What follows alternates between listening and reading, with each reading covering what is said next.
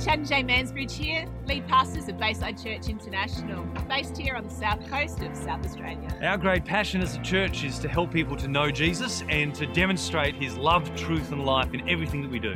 We hope you enjoyed today's message.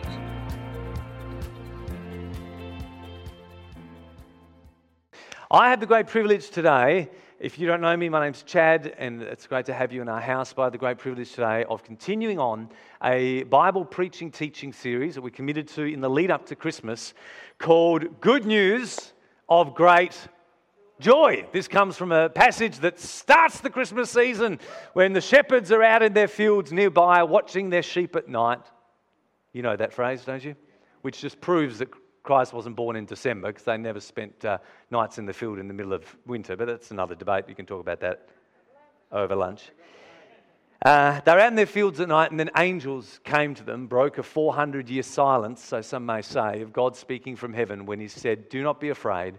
I bring you good news of great joy for all people. For today, in the town of Bethlehem, a Savior has been born to you. He is Christ the Lord. Go and check him out. You'll find him in a manger. And there's the Gospel of Luke starting a good news announcement heralded from heaven, good news of great joy for all people. As you continue to read through the next 30 something years of Bible history, that is just one announcement of many of good news after good news after good news after good news. And as we see Jesus and his friends emerge, we see not only good announcements, but good activity from them. They're doing good things and saying good things, doing good things and saying good things. And then it all comes to pieces when Jesus dies. More. But then he rises again. Okay. And then he ascends into heaven and he says, Listen, what I've been doing for three, whatever years, I'm going to let you continue on. And so, this is how the book of Acts begins with God's people watching Jesus for three years and now essentially replicating what he's been doing, both with their lips and their lifestyle, demonstrating good news, proclaiming or announcing good news, and performing acts of good news as empowered by the Holy Spirit. And for my part in this series, I felt challenged to take my good news okay, from the announcements in the book of Acts. The book of Acts is, describes the acts of the early church, but it also lists a whole bunch of announcements of the early church. In fact, 25% of that book is sermons or announcements made by the early followers of Jesus. And so, in my first week in this series, I looked at Peter's sermon and brought out good news that Peter announced. In the second week, I looked at, starts with an S, Stephen, stoned but delivered an incredible good news sermon in Acts chapter 7. My third chance, I looked at a guy called James, the brother of Jesus, and looked at the good news that he announced today. My fourth and final shot at this series, I come to the Apostle Paul. Uh, who delivers, some say, about nine announcements, nine sermons, so to speak, through the book of Acts. About half of them are just simple gospel presentations. This is what Jesus is about. This is what the scripture says. This is what is done. And Paul preaches the gospel. The other few times where he speaks, he's defending himself in court, okay, because he gets into trouble towards the end of the book of Acts and is brought into councils and he has to defend himself. Well, in tossing up which of these announcements do I speak on today, I've decided to go halfway and use a sermon from Acts 17 where he's both announcing good news and slightly defending or explaining himself to a group of people that say, What the heck are you on about? Jew? What are you on about, Jewish man? Strange Jewish man come to our city. What are you talking about? Because, quite frankly, you're saying some stuff that's weirding us out, and we want you to explain yourself to us. So, if you have your Bible, we're going to turn to Acts chapter 17. We are about 20 years into church history. Um, Paul is uh, basically, he's gone to Jerusalem. He's got the letter that I spoke about a few weeks ago from James. He's now starting a second trip. Uh, there's a guy from Jerusalem that came with Paul to carry that letter whose name was Silas. It's a new friend of Paul. Paul found a new mate called Silas, okay? And then they go back to home base, and Paul has a Barney with a mate called Barnabas, okay, Barney, had a Barney with Barney, bit of a bit of a disagreement, okay, and uh, he said, okay, what I'll do is I won't take Barney on my next trip. I'll take this new guy, Silas, okay, and they go and they venture into new parts of the world that they've never been to before. They pick up Timothy along the way. They end up in a place called Philippi, where there's an earthquake in a prison. They then come to a city called Thessalonica and Berea, where every time Paul preaches, people run him out of town. The Jewish leaders run him out of town because they can't handle the truth that he is bringing to them. And after being driven out of these two cities in Acts 17, Thessalonica and Berea, Paul basically gets taken by night to a city called Athens. He's left there on his own while his friends, he waits for his friends to join him. And he's effectively in a bit of a holding pattern there in Athens, just waiting for his mates. But rather than wasting time there, he does what we would all do if we went to Athens. He pops onto a tourist bus and he decides to check out the town while he's there. Okay, so that's what Paul is doing here in Acts 17, and uh, we'll pick up from verse 16. Here we go. Acts 17, 16. While Paul was waiting for Paul and Silas, uh, uh, Timothy and Silas in Athens, he was greatly distressed because he saw that the city was full of idols. So he reasoned in the synagogue with both Jews and God fearing Greeks, as well as in the marketplace, day by day, with those who just happened to be there shopping. A group of Epicurean and Stoic philosophers began to debate with him. Some of them asked, What on earth is this babbler trying to say? None of you are going to say that today, let's hope. Others remarked, hold the phone, he seems to be advocating foreign gods. They said this because Paul was preaching the good news about Jesus and the resurrection. Here's Paul coming to the city does what he always does and goes to the people who share a common language and history and culture and religion to him. He goes to the Jewish synagogue. He's a rabbi, of course, so he's allowed to speak there. He's given an audience there. That's fine. He also goes on a Facebook, the marketplace, and begins posting things to whoever would care to read and to listen to him. And thirdly, he's brought in to this council with the great thinkers and philosophers of the day. And as they listen to him, they say a very strange thing, which I find really peculiar. They say he seems to be preaching about foreign gods, plural. That's interesting, isn't it? Because Paul's a Jew now a Christian, whatever. And as we know, in the world at this time, one of the unique things that Jews had that almost no other religions had is that they believed in one God. How could they listen to Paul and he give them the impression he's talking about more than one God, these foreign gods, plural?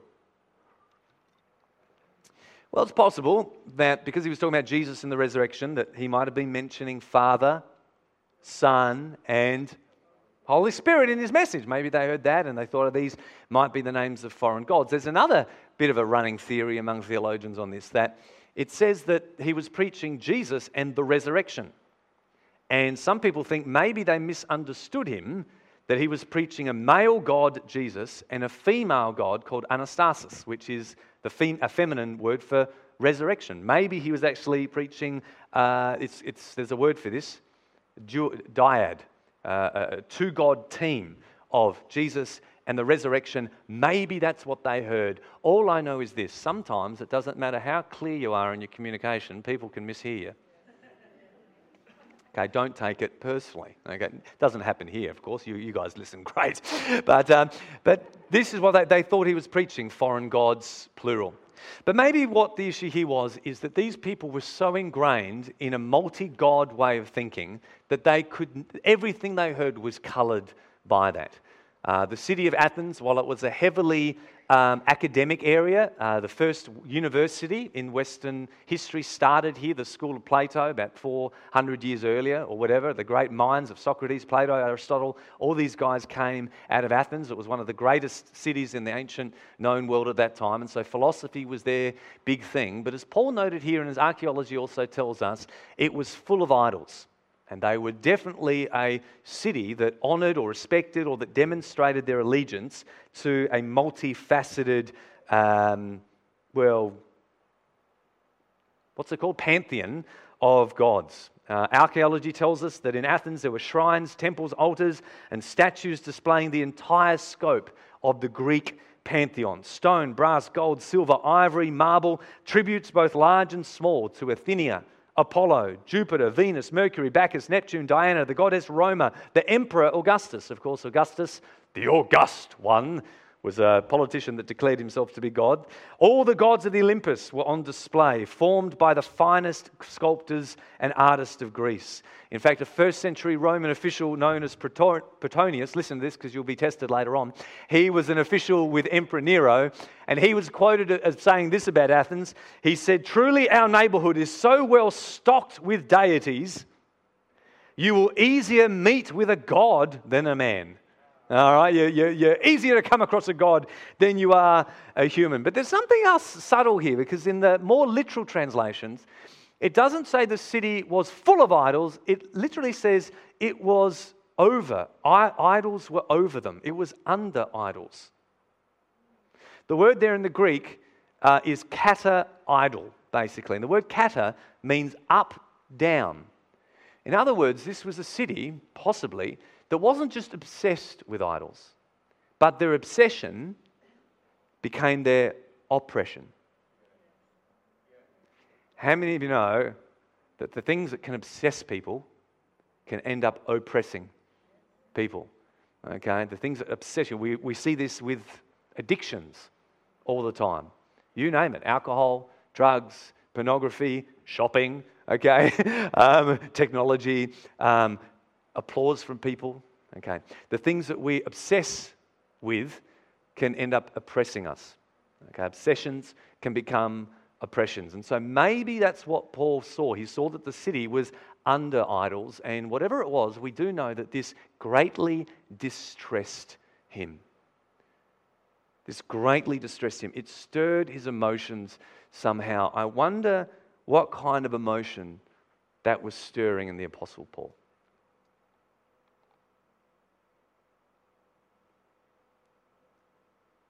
Was Paul fearful? Was Paul going through going, I can't, I can't handle this city. There's so many foreign gods. They're so consuming. I'm scared to be here. I can't feel Holy Spirit anymore. Was he fearful? Was he maybe pity? Did he experience pity for the people who were oppressed in this area? Did he feel compassion towards people? Was that part of the emotion that he might have felt? One thing that's interesting about the Greek word for there for greatly distressed is that it's most often translated angered. So most scholars actually say, you know what? He experienced an anger in this area. It's quite possible that one of the things he experienced was this sense of injustice that all this worship that is going to these gods actually belongs to one God. That same word in the Old Testament, in the Greek Old Testament, is used when God says, to Israel, You've angered me by worshipping other idols. You have stirred my anger. There are many emotions that can motivate us in life compassion, fear, a sense of pity. All these things are fine, but it's also okay at times to be motivated by anger. There's things happening with some of some people here in this room today that really ticks me off. Now, I'm not angry at you, but I've experienced anger at the situation that you're going through. Because there's something about justice, there's something about it's just the right thing. That what is happening there is just wrong. It's just wrong. And I'm not necessarily drawn by, it's not the overwhelming feeling, may not necessarily be love and compassion, but my, my feeling may very well be it's just wrong and it needs to be made right. There's something okay with being motivated by a sense of anger when we see that things aren't in line. And that might be what Paul's experiencing here as he sees that there is worship that should be going to the one God and was going instead to all the others. Well, Talk about that over lunch. I've already said that. Stop it, Chad. Okay, verse 19. The point is, these people then took him and brought into a meeting, a meeting of the Areopagus, or Areopagus, okay? Basically, Ares, okay, was the god of war in the Greek uh, pantheon, okay? The Greek god of war was Ares. So this was a council named after him. There's about 100 people in a council. They actually met on a hill, so it's kind of like the hill of Ares. Uh, the uh, Roman word for the god of war, anyone know? Is Mars. So this is also sometimes people talk about this being Mars Hill. Okay, there you go. So it's Mars Hill, the Areopagus. This is the god of war. This is the council of the thinkers of the day. It's almost like the Sanhedrin in Jerusalem, the Jewish council uh, that, that sort of execute and, and sort of discuss issues pertaining to the city. They brought him there where they said this to him May we know what this new teaching is that you're presenting. Paul, you are bringing some strange ideas to our ears and we want to know what they mean. After all, all the Athenians and foreigners who lived there spent their time doing nothing but talking and listening to the latest ideas. This may be a tongue in cheek inserted there by Luke, but I tell you what I see here is I see that Paul, as different as he is to the people he's about to speak to, he knows he has something in common with them. These people are pursuing truth. They've got a hunger for truth. And they're also, as we're about to find out, humble enough to admit that they don't know it all. And they've got room to learn. Paul stood up in the meeting of the Areopagus and said, People of Athens, I see that in every way you are very religious. For as I walked around and looked carefully, looked carefully at your objects of worship, I even found an altar with this inscription To an unknown God. Well, you are ignorant of the very thing that you're actually worshipping. But this is what I am going to proclaim to you. This is what I am going to proclaim to you. It's amazing Paul's approach, even though possibly he was angered at the fact that these people were giving all their time, effort, and energy to anything but God. He doesn't come out of the gate and tell them off. He actually compliments them.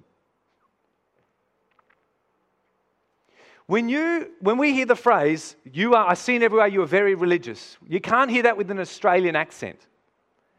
I see in everywhere you are very religious, you know. He's not being condescending, he's actually complimenting them. He's standing up there as a Jewish man. He, they know he's a religious figure. And he's saying, You know one thing we've got in common? We're both really religious. I can see that you're religious. I can see that this matters to you. And I can see that you're open to acknowledging that you don't know it all. There's actually a God you worship you claim is unknown. That is common ground we have. You see, if you want to be a good communicator, it's not enough that you know your content. You must also know the people that you're talking to. And Paul wanted them to understand I get you. I know you. I haven't come in as a tourist and just taken selfies with all your, your architecture and idols. He says, I've looked carefully at them. It means that the Greek can, can be translated, I've thoroughly examined them. How many of you know there's two type of two type of tourists? Whether you go to Europe or you go to a museum or art gallery, there's those who just walk in. Oh yeah, oh yeah, oh yeah, been there. Take a photo. You know, I've, I've seen that. I've seen that. I've seen that. Let's go to the next place.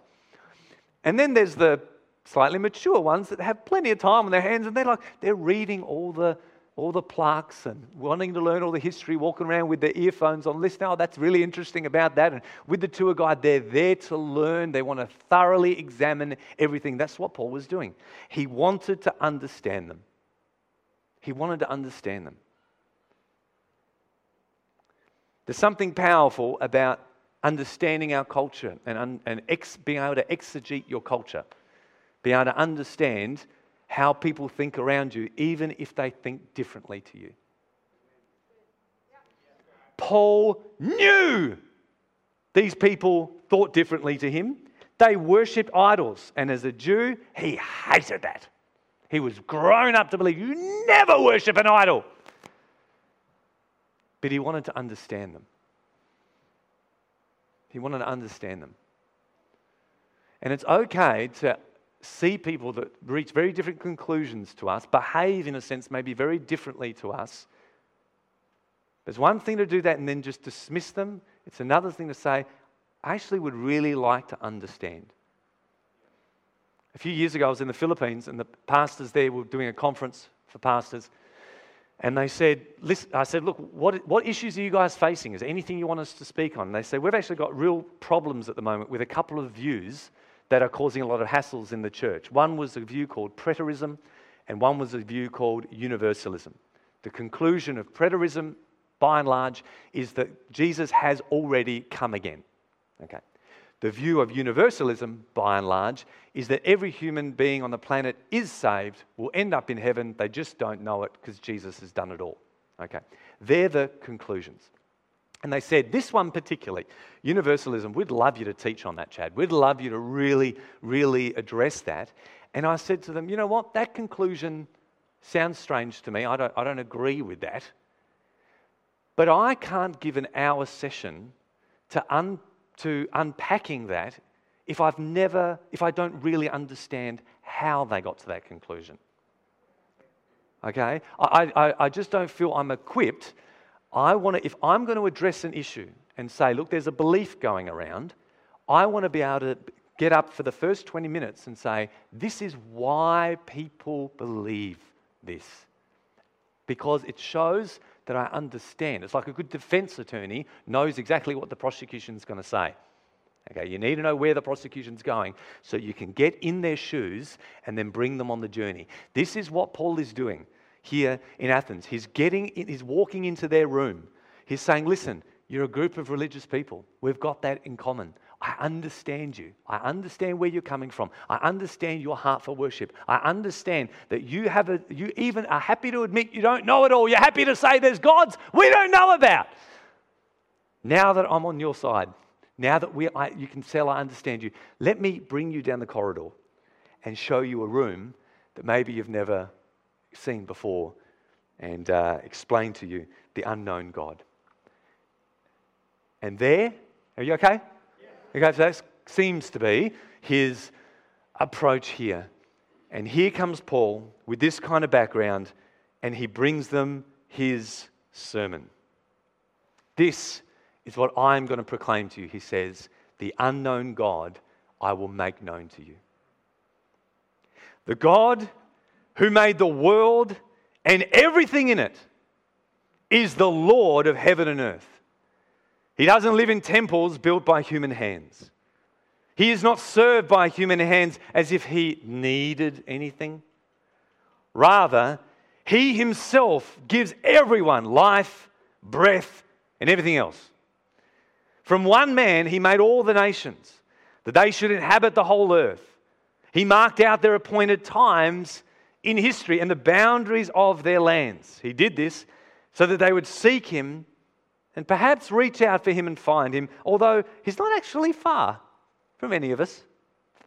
For in him we live and move and have our being. He's quoting there one of their own philosophers. For, as some of your own poets have even said, we are his offspring. Therefore, since we are God's offspring, we shouldn't think the divine being is like gold, silver, or stone, an image made by human design and skill. In the past, God overlooked such ignorance, but now He commands everyone everywhere to, to repent. But He has set a day when He will judge the world with justice by the man He has appointed.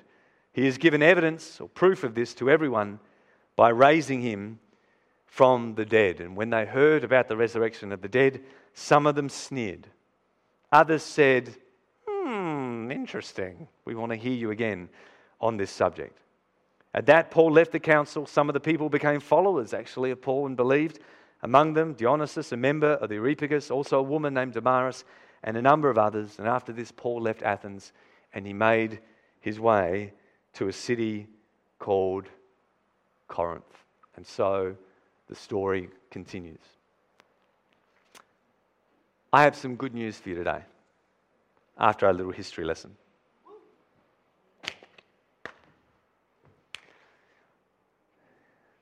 God, the unknown God, can be known. God can be known. And that is good news that brings great joy. Time to preach.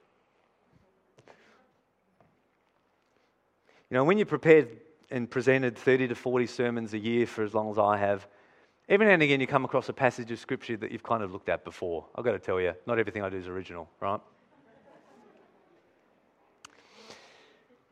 And I've looked through my study notes and I've, over 19 years, and I looked and I've, there's actually been two times that I've looked at this passage, this Mars Hill sermon in Acts 17. The first was actually 18 years ago, back in 2003, uh, where I had just done in our first year of church planning, I'd just done uh, a massive series on the attributes of God. What is God like? It was built basically on, upon the revelation or the, the knowledge of what Jesus said in Matthew 16, where he said, On this rock I will build my church, on the rock of who heaven says God is, basically. Who God is, who Christ is. That's the rock on which the church is built. And so we sort of started our church history talking about who God is. I quoted A.W. Tozer, who said this famously What comes into our minds when we think about God is the most important thing about us. What comes into our mind when we think about God is the most important thing about us. He said a low view of God in the church is what is responsible for a low view of God in the earth. Charles Haddon Spurgeon, famous English preacher, in 1855 said, It's been said by someone that the proper study of mankind is man. A famous uh, English poet said that.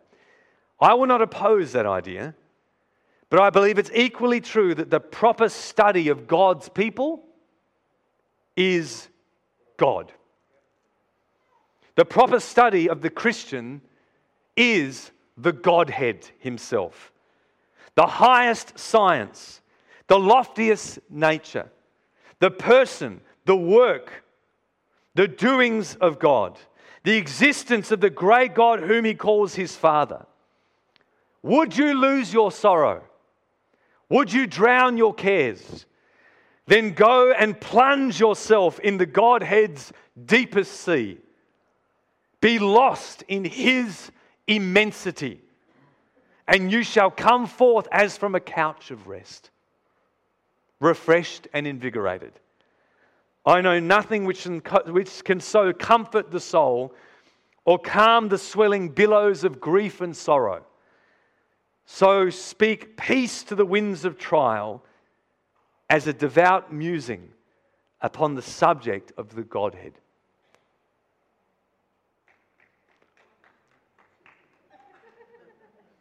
I hope Charles Spurgeon got a much better applause than that in his uh, Cathedral.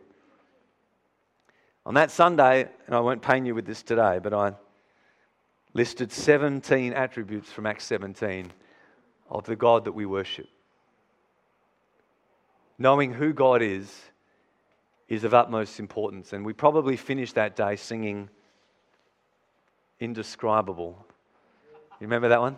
Indescribable, uncontainable. The second time I preached from Acts 17 was a few years ago. We were doing a series on the book of Acts, and it just happened to coincide with the weekend that we as a church family farewelled Pat Saunderson. And I used that opportunity to explain how our purpose in life, as was Pat's, something that she demonstrated for all of us, is to know God and to make him known to others. To know the unknown God and to proclaim the unknown God with both our lips and our lifestyle, with both our message and our character, that it may be said of us when we pass on Chad knew God and he made God known to other people.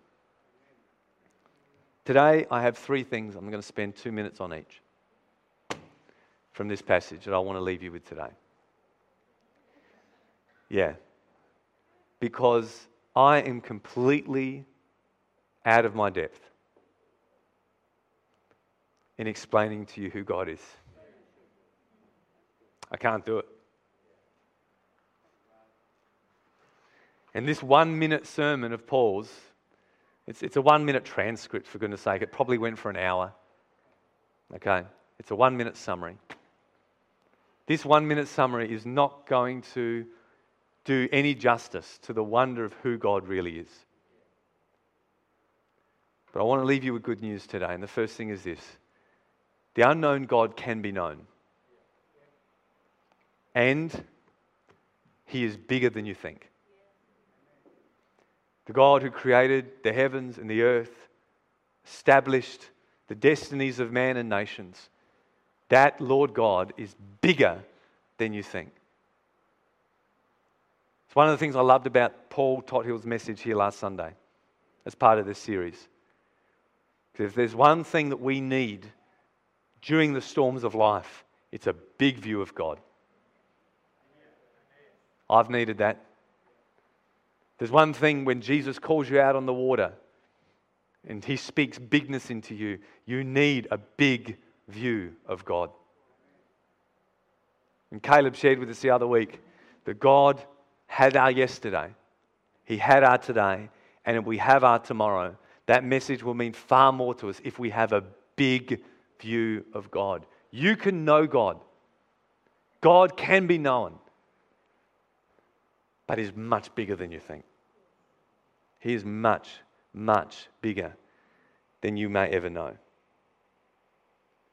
Secondly, the good news is that God can be known, but He is closer than you think. The God that created the heavens and the earth, Paul says, is the one in whom we live and move and have our being is the one who has come near to us. We're going to hear this Christmas season about the eternal God that became a man to become with us. That even like Jonah, if we go through a season where we run from God, we cannot outrun him. He's nearer than you think. He's bigger than you think. And he's nearer than you think. And that was made possible Thanks to, well, as, as Jeff revealed a few weeks ago through the opening chapters of Ephesians, as he read those great passages, that God condescended himself in the glory of his grace, poured out forgiveness, exception, adoption, and love to draw us near to himself in Christ. God, who's bigger than you think, is also a God who is nearer than you will ever know. The good news today is that God can be known. And thirdly, not only is He bigger than you think, not only is He nearer than you think, but He is holier than you think. So Paul finishes his message, the sort of the last third of this message here, where he says, This God has graciously overlooked certain things like idolatry in certain contexts but he commands you to come to him, to change the way you think, to repent. Because this is a holy God who is distinct and set apart from every other God that you have ever heard of. To be holy means to be special, sacred, set apart, unique among others. To be holy means to be other. When we sang this morning, this new song that we've introduced here in this series, Holy, Holy, we're singing other other, other. You are just so other. You're just so unique. You're just so amazing. And that amazingness is pure, it is spotless, it is perfect. God is holy, completely free from error or defilement. Tozer says, Holy is the way God is. To be holy, he does not conform to a standard. He is that standard. He is absolutely holy with an infinite, incomprehensible fullness of purity that is incapable of being other than He is. Because He is holy, everything about Him is holy. Whatever we think of as belonging to God is holy because that's who He is. God is so other, He is holier than you think. He is bigger than you think. And yet, in condescending to us, He has become nearer than you may ever realize. And yet, the good news is, while He can never be fully comprehended, He can be known. While He can never be fully comprehended, and a one minute transcript, a one hour sermon, a year's, will never do Him justice. He can be known. He can be known historically through the scripture as we see the way he's dealt with people. He can be known legally through Christ as we can draw near to him with confidence and assurance. But, most impo- well, but also importantly, he can be known experientially because his spirit is here Father, Son, Holy Spirit, foreign gods, right? He can be known by the Spirit. And so, Paul, after preaching this message, goes to a city called Corinth. He ministers there for a year and a half. And he would later write back to that church and he'd say this in 1 Corinthians chapter 2. He would say, Listen, no mind has, no eye has seen, no ear has heard, no mind can ever actually comprehend what God has in store for those who love him. However, God has revealed it to us by his Spirit. There are things that can't be seen, can't be heard, can't be known, but God makes them known to us by the Spirit. So you can know what you can never know.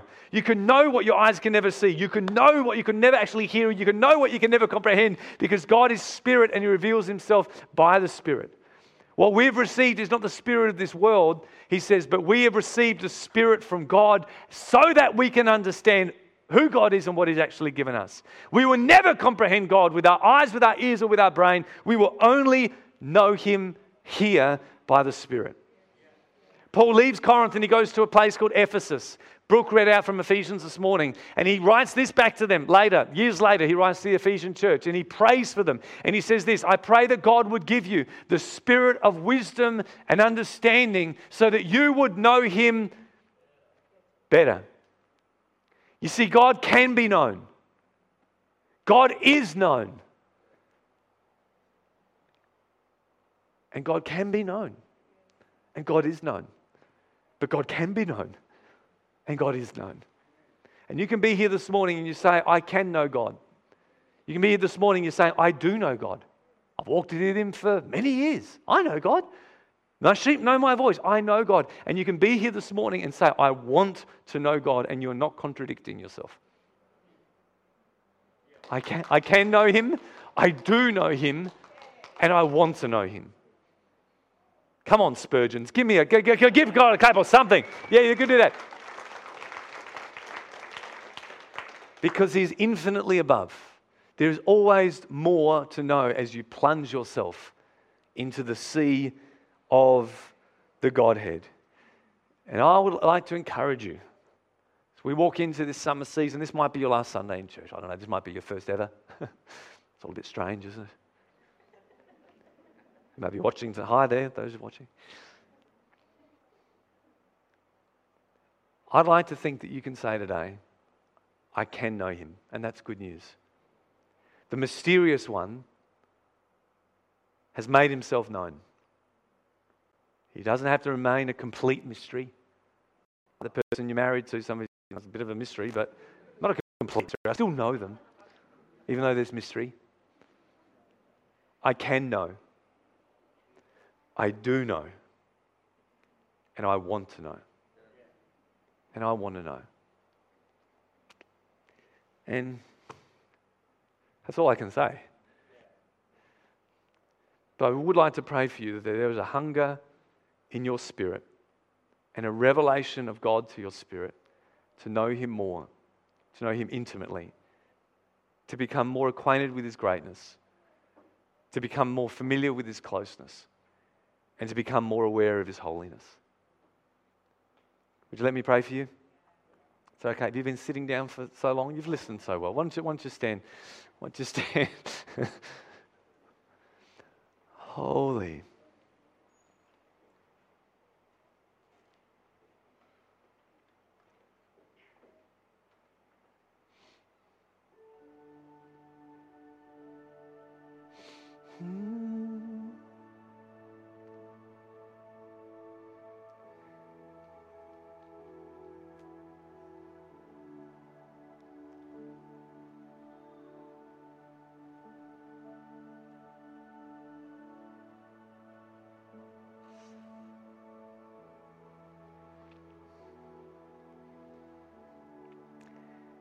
Made yourself known to me,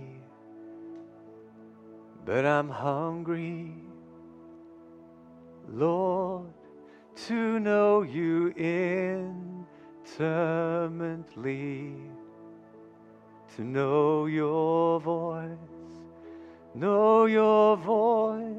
You've made yourself known to me, but I draw near. I draw near. I'm hungry for more of you. As you draw near, you draw near.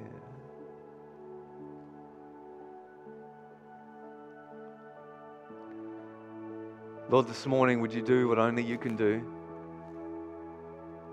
Would you make the reality of Jesus and the love of the Father known to every person in this room? For you are indescribable, and I am completely incapable of letting people know who you are in your fullness,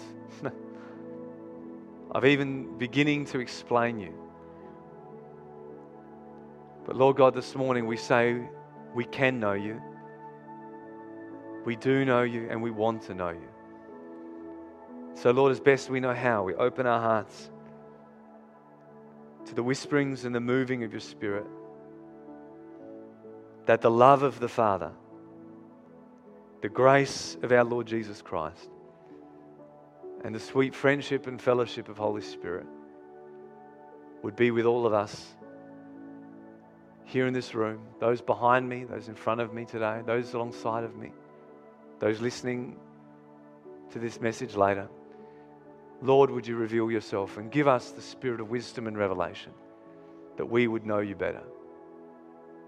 That in this season we would walk with you in a sweetness, in an intimacy that would grow in our understanding and our knowledge of you. That wherever we're at in our journey with you, we would go a step further. And I commit myself to that journey as best as I know how. To walk with you and to know you all the days of my life. Open my heart to you now in Jesus' name.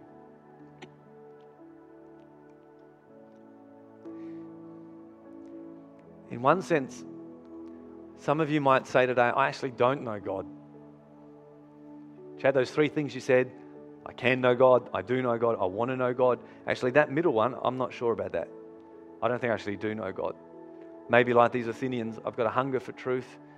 But maybe today I've also can say I'm humble to say I don't know it all. I want to tell you right now, one of the greatest qualities anyone can embrace is a heart of humility. Christianity, the walk with God, begins and ends with humility. It's saying, I don't know everything, I don't have it all together. And I need someone else to help me. If you today have never started a journey walking with Jesus and knowing Him, I'd like you to start that journey today.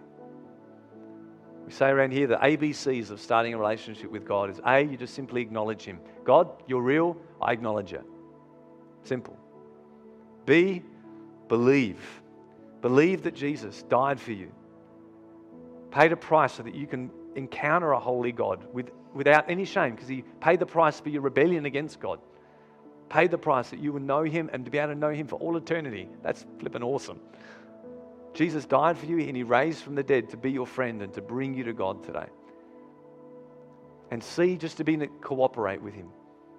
To let your mouth say, I acknowledge I don't have it all together, but I begin to trust in Jesus as my boss and my Savior, the one who will rescue me from a destiny of not knowing God. I don't want to go there. I want to know God today.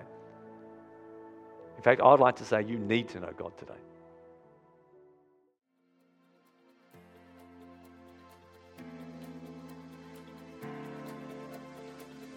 I hope you've enjoyed today's message. Remember to check us out at baysidechurch.org.au. And of course, if you're ever in the area, please pop in and say good day.